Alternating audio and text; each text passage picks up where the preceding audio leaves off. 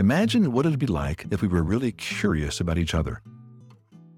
Hello, and welcome to another episode of Relational Spirituality, the weekly podcast of LargerStory.com, the podcast that sees all relationships as spiritual and all spiritual formation as relational.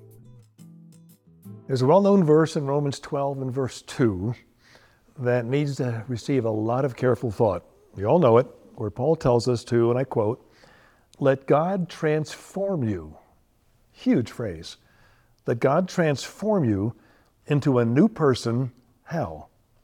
By changing your circumstances, by changing your emotions. No, let God transform you into a new person by changing the way you think. How do you unpack that verse? What is Paul talking about?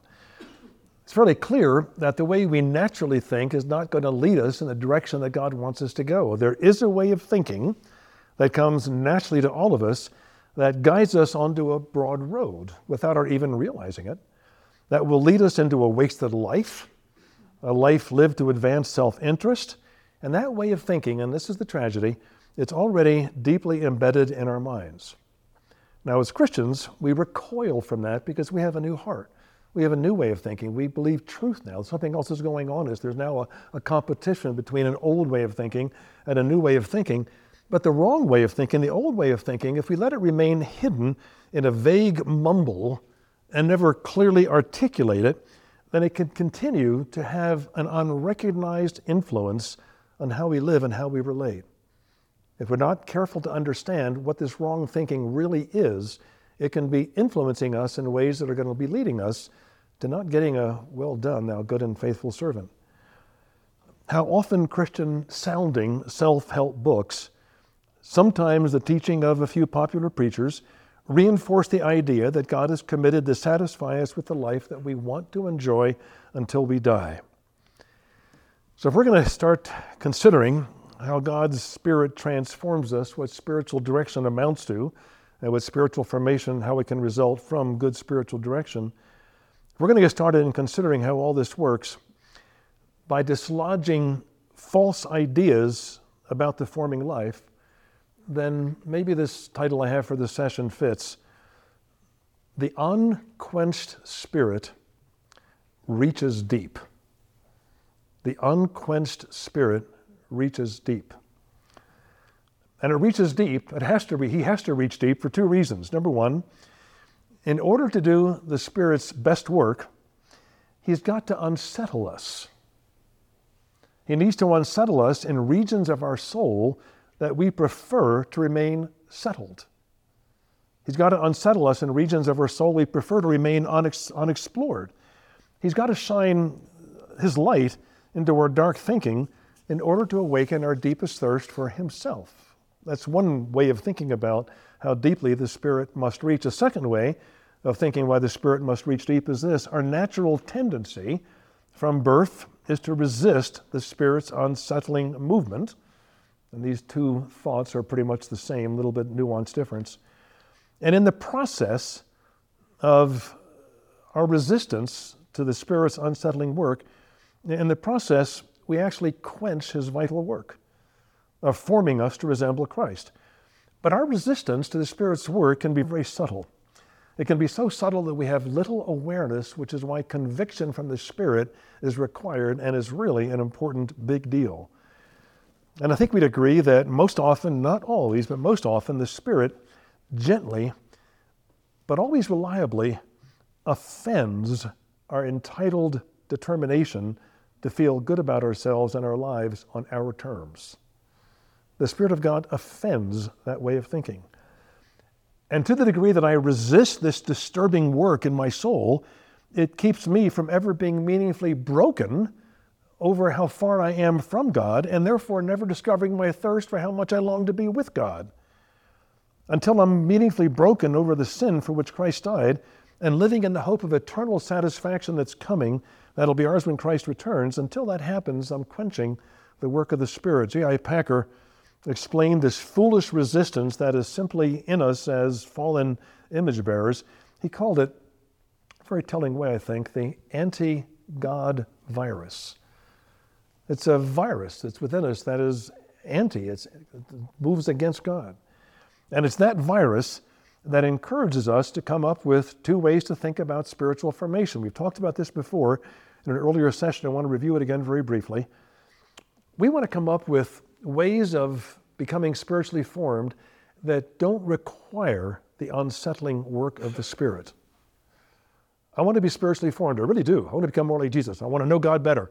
I want to live a Christian life. I want all that. Of course I do. And so do you. So do all of us as Christians.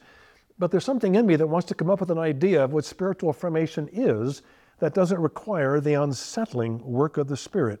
And these two understandings that we've already discussed briefly allow us to remain settled where we are with no need to let the Spirit do His exposing work in our souls and to recognize how our self centered style of relating is impacting our spouses, our children, our friends, our colleagues.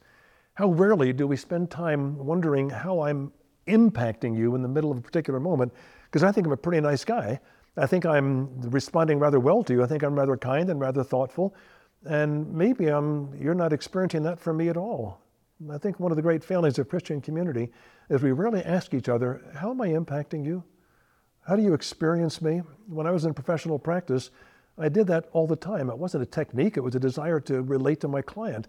I would say to them after a half an hour of conversation, How do you experience me? That's considered verboten. Christian counselors shouldn't, or counselors shouldn't do that, but I think you should. I think we should become aware of how we're impacting other people. Because until I know that, then I'm not going to be on, on the track of recognizing the brokenness that's within me relationally. Recently became aware, and I know this gentleman, a theologian who's actually quite brilliant, well known theologian, and he's been very helpful to me in his thinking. But as a good friend of his observed to me, he said, This man lives on recognition. He lives on the ability that he has to articulate and defend true doctrine.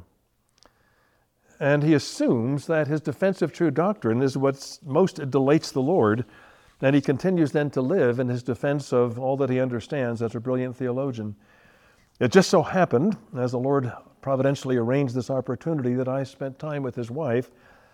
And he had been married more than 30 years. And when her husband was gone from the conversation, she teared up and she said to me, with struggling, she wasn't saying it vindictively, just very sadly, My husband doesn't know me after 30 years of marriage.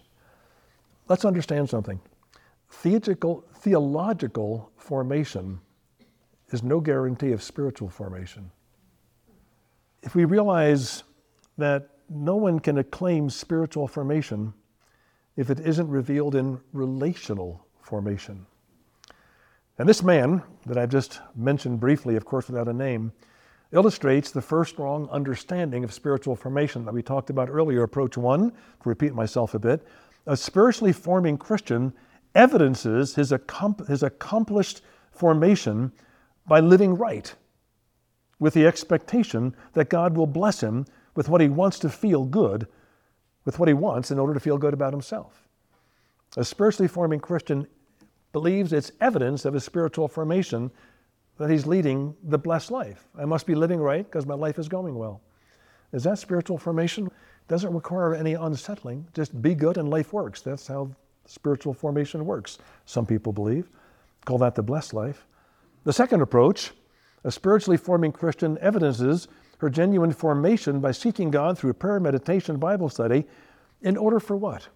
In order to experience nothing more than a rich sense of God's presence that mends wounds and provides unruffled contentment, with no thought of how am I relating with other people.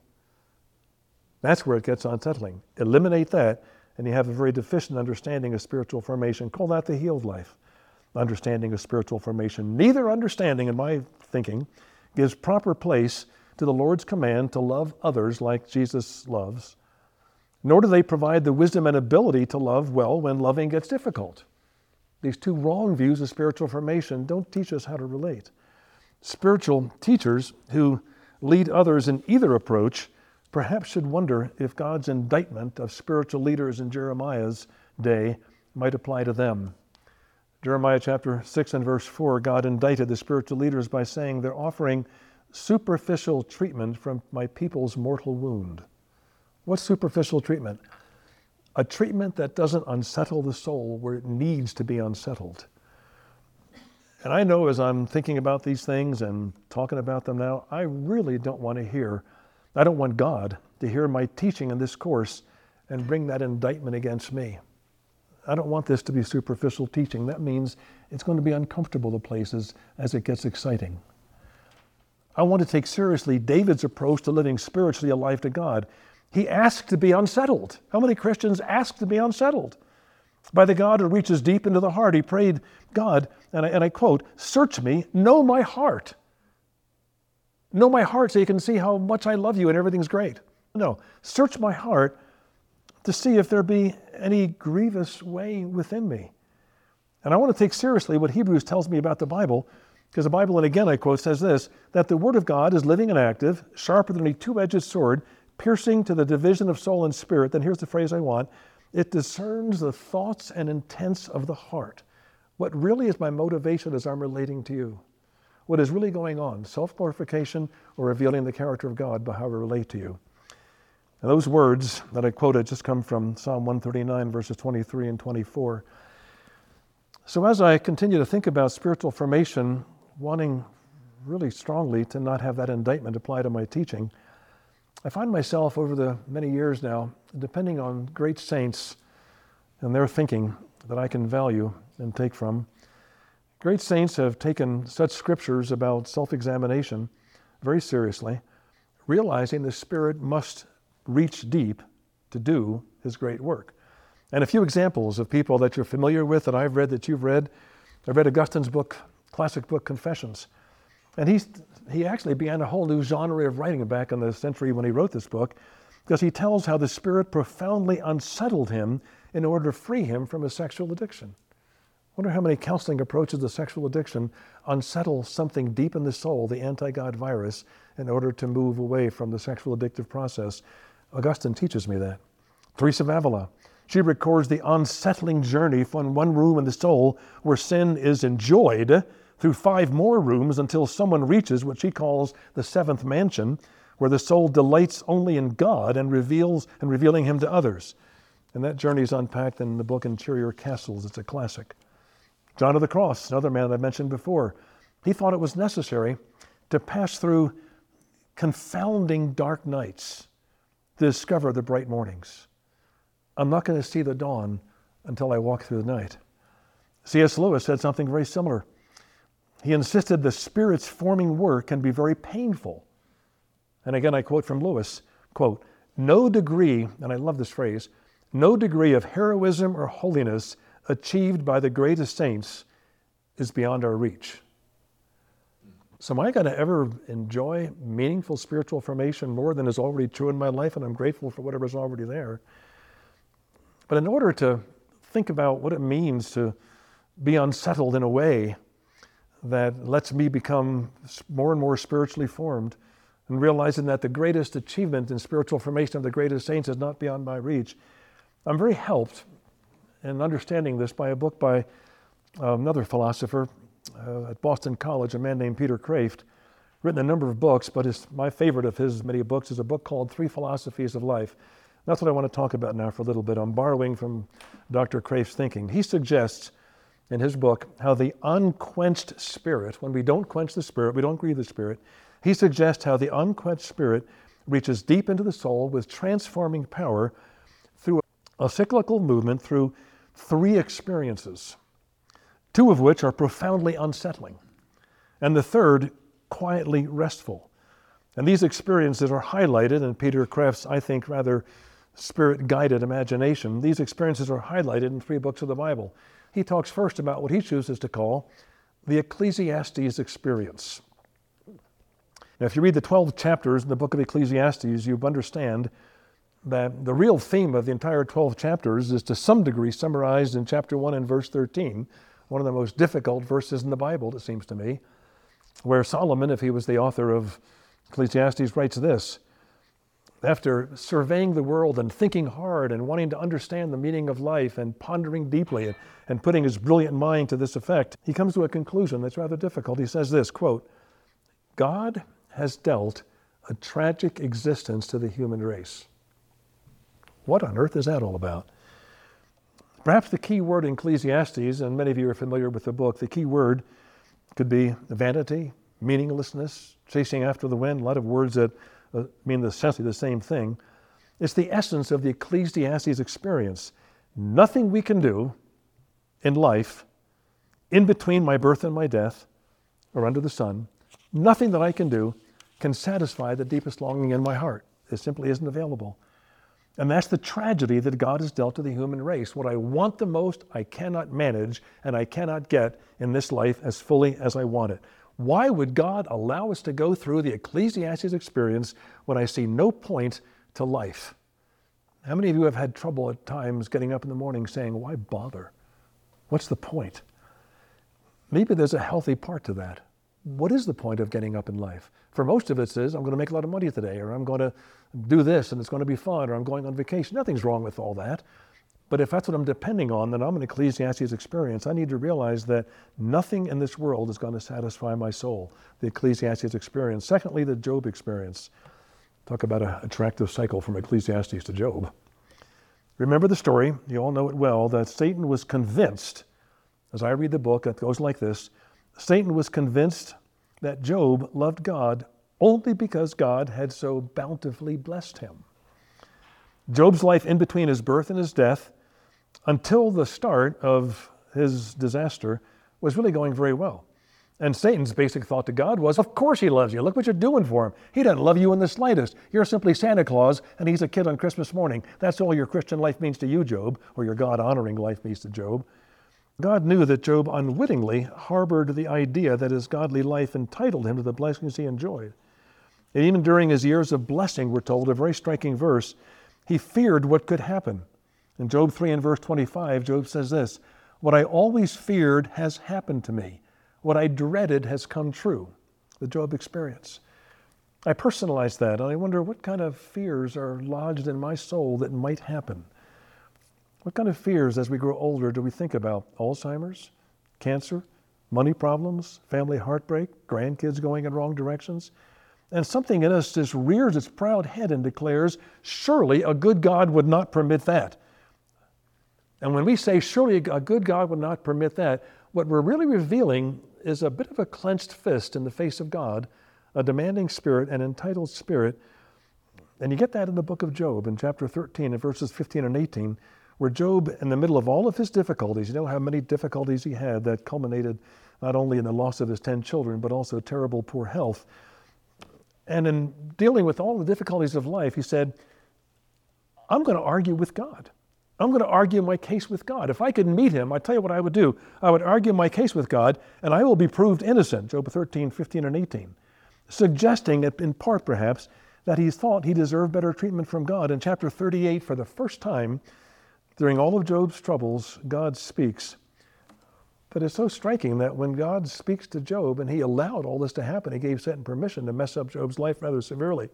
And the first time God spoke, and we have no record of his speaking for however time it happened between his disasters and when God did speak weeks, months, years, we don't know, but for a long time. And when finally God did speak, he didn't speak in that still small voice that Elijah heard. He spoke confrontationally to Job to expose that Job does not know enough to question what God allows. The Job experience, it consists centrally in unexplained suffering, with no realization at the time that it was intended to transform Job from thinking like an entitled self to humbly bowing before God as a surrendered soul. And the test that God put on Job and said, if you answer these questions, then you have a right to appear in my courtroom. And he couldn't answer any of the questions. And that reduced Job to where he belonged, to be a humbled soul. And Job does exactly that, as our Job experiences are meant to lead us to do. And as Ecclesiastes detaches us from believing that this world can satisfy our souls, and as the Job experience exposes our fist in God's face, our demanding spirit, when in humbleness and humility, within humbleness, humility, and repentance, we come before God. And the third experience that Kreeft talks about is the Song of Songs experience. And the way Kreeft talks about that helps me see that the, songs of, the Song of Songs experience, it's the opportunity to draw near to God, finding meaning by telling the story even as we live with longings that cannot be satisfied in this life. Folks, that's a measure of maturity. Do you hear that last sentence? Being able to draw near to God by telling the story of God, loving others as Jesus loves us, telling that story, even as we continue to live with longings that cannot be satisfied in this life. And embracing the deepest thirst in our soul to delight God by how we live and relate, a joy that can be ours no matter what happens to us or in us. And that experience then leads us into living the in between life a life lived in between the cross and the coming. I spent time on Kreeft's understanding of how the Spirit works because what I believe he's doing, he's giving us what I've come to learn to call spiritual theology. What's spiritual theology? 20 or so years ago, I met a man named Dr. James Houston, who was professor of spiritual theology at a college in Vancouver called Regent College. I'd never heard the term. I taught in the seminary. I knew the term systematic theology, biblical theology, other theologies. Never heard the term spiritual theology. I said to Dr. Houston, Dr. Houston, what's spiritual theology? And his response to me, rather quickly, not uh, impatiently, but thoughtfully, with a well thought through answer, he said, Oh, Larry, spiritual theology is theology that changes the way you live. I remember thinking, huh, I've studied systematic theology a little bit and all kind of other theologies. I'm not sure if it's done more than puff up me with puff me up with knowledge. And that one sentence became a, began a tidal wave in my thinking. It really did. And I realized, thanks to that sentence from Dr. Houston, that without even recognizing it, that for most of my life as a Christian, I've been looking for a theology that would fill me with enough certainty to close my mind to all competing observations. I want to know I'm right so I can tell you're wrong. I want to be clear that I've got it. And I'm going to know my Bible, so when you take a different position, I can defend my position and argue that I know what I'm talking about. That was my, really, partly my reason for reading the Bible. And I'd been studying the Bible so I could know how parents could raise godly kids, how childhood wounds could be healed, how I could be a good psychologist. God, I have all these questions from life, and I want to know for sure what's true, and I want to know exactly how to get people straightened out. Teach me about that, God. But thanks to Dr. Houston, a new thought came to my mind, and the thought was this maybe this was a profound switching point in my life. Maybe God wrote the Bible to answer the questions I needed to ask that I didn't even know I needed to ask. Maybe God wrote the Bible to answer questions that I'm not naturally prone to ask because I'm want to ask the questions that life is requiring me to ask. How do I raise my kids? How do I love my wife? How do I get this? There's lots of stuff in the Bible about that. But is there a deeper issue, a deeper sense of questions that God wants us to answer? Maybe the questions that God answered has less to do with how to get Christianity to work for me and more to do with intense interest in the larger story that God was telling. So I felt a very strong desire to read the Bible in a very different way, and I came up with an idea. I wanted to understand spiritual theology answers to questions that God chose to answer in the Bible. Answers to questions that, when woven together, actually tell the story God is telling. What are those questions that I really had never thought to ask with supreme interest? Some years ago, I put my mind to wondering God, why did you write the Bible? What questions did you bother to answer in writing this Bible? And I tried to put aside the questions that I thought he should answer. Haven't you all at times thought, God could have written a little better book than he's written. How about a couple chapters on how to raise a teenage kid? That would be helpful. But he hasn't answered certain questions that we have that are very legitimate. But he said, No, I have more, more important questions that you must learn to ask because these are the ones that I'm answering. So, what I want to do now is I want to just list for you very briefly as I finish this session, I want to list what's going to dominate our thinking for the rest of this series. I call them the seven questions of spiritual theology. Questions that I believe the Bible has been written to answer, maybe many others that I'm not aware of, but these seven questions, when understood to some degree, tell the story God is telling and help us to join that larger story. Here are the seven questions. I'm going to say them very briefly and simply and then unpack them for the rest of our series. Question number one sounds like a rather obvious question Who is God? A.W. Tozer believed that nothing is more important in a person than the word that comes to their mind when they hear the word God. Nothing matters more than what comes to your mind when you hear the word God. So, who is this God? How does the Bible reveal him? Question number one. Question number two what's he up to? What deep, eternal good is he doing in the moment through all the temporary good and bad times in our lives? What is the good story he's telling? What is he up to? What is this good story that doesn't seem good to us sometimes? Question two, what's he up to? Question three, who are we? How has God designed us as gendered image bearers to be capable of telling the story? See how we're changing it all around to fit the larger story? We're not just saying you're a man, you're a woman, so here's how you can feel good about yourself and your femininity, your masculinity, whatever. No. How can you feel good about yourself? How can you find joy in telling the story God is telling and the unique way you can tell it as an image bearer, as a woman, as a man? Question three. Question four. What's gone wrong? Something certainly has. Despite our best intentions, like Paul, from birth to death, even mature Christians fall short of God's relational glory. My question is why? What's gone wrong? What's wrong with me, even today, that I've been fully forgiven for, but still has some power in my life? Question number five What's God done about what's gone wrong? What has God done about all the problems that are developing in this world that have their core in whatever it is that's gone most deeply wrong? And the, the answer to that question has to be phrased in a different question. What did God accomplish through the birth, life, death, resurrection, ascension, and ongoing priestly ministry of Jesus Christ? What has God done about what's gone wrong? Question six What's the Spirit doing now? The coming of Christ, as I've said before, it feels to me like a very important sentence. The coming of Christ sustains what the cross of Christ makes possible now as we follow the Spirit. The Spirit is working to see that the possi- that possibility is realized, the possibility emboldened, made possible only by the cross. What is it? Question number six. How's the Spirit working that out?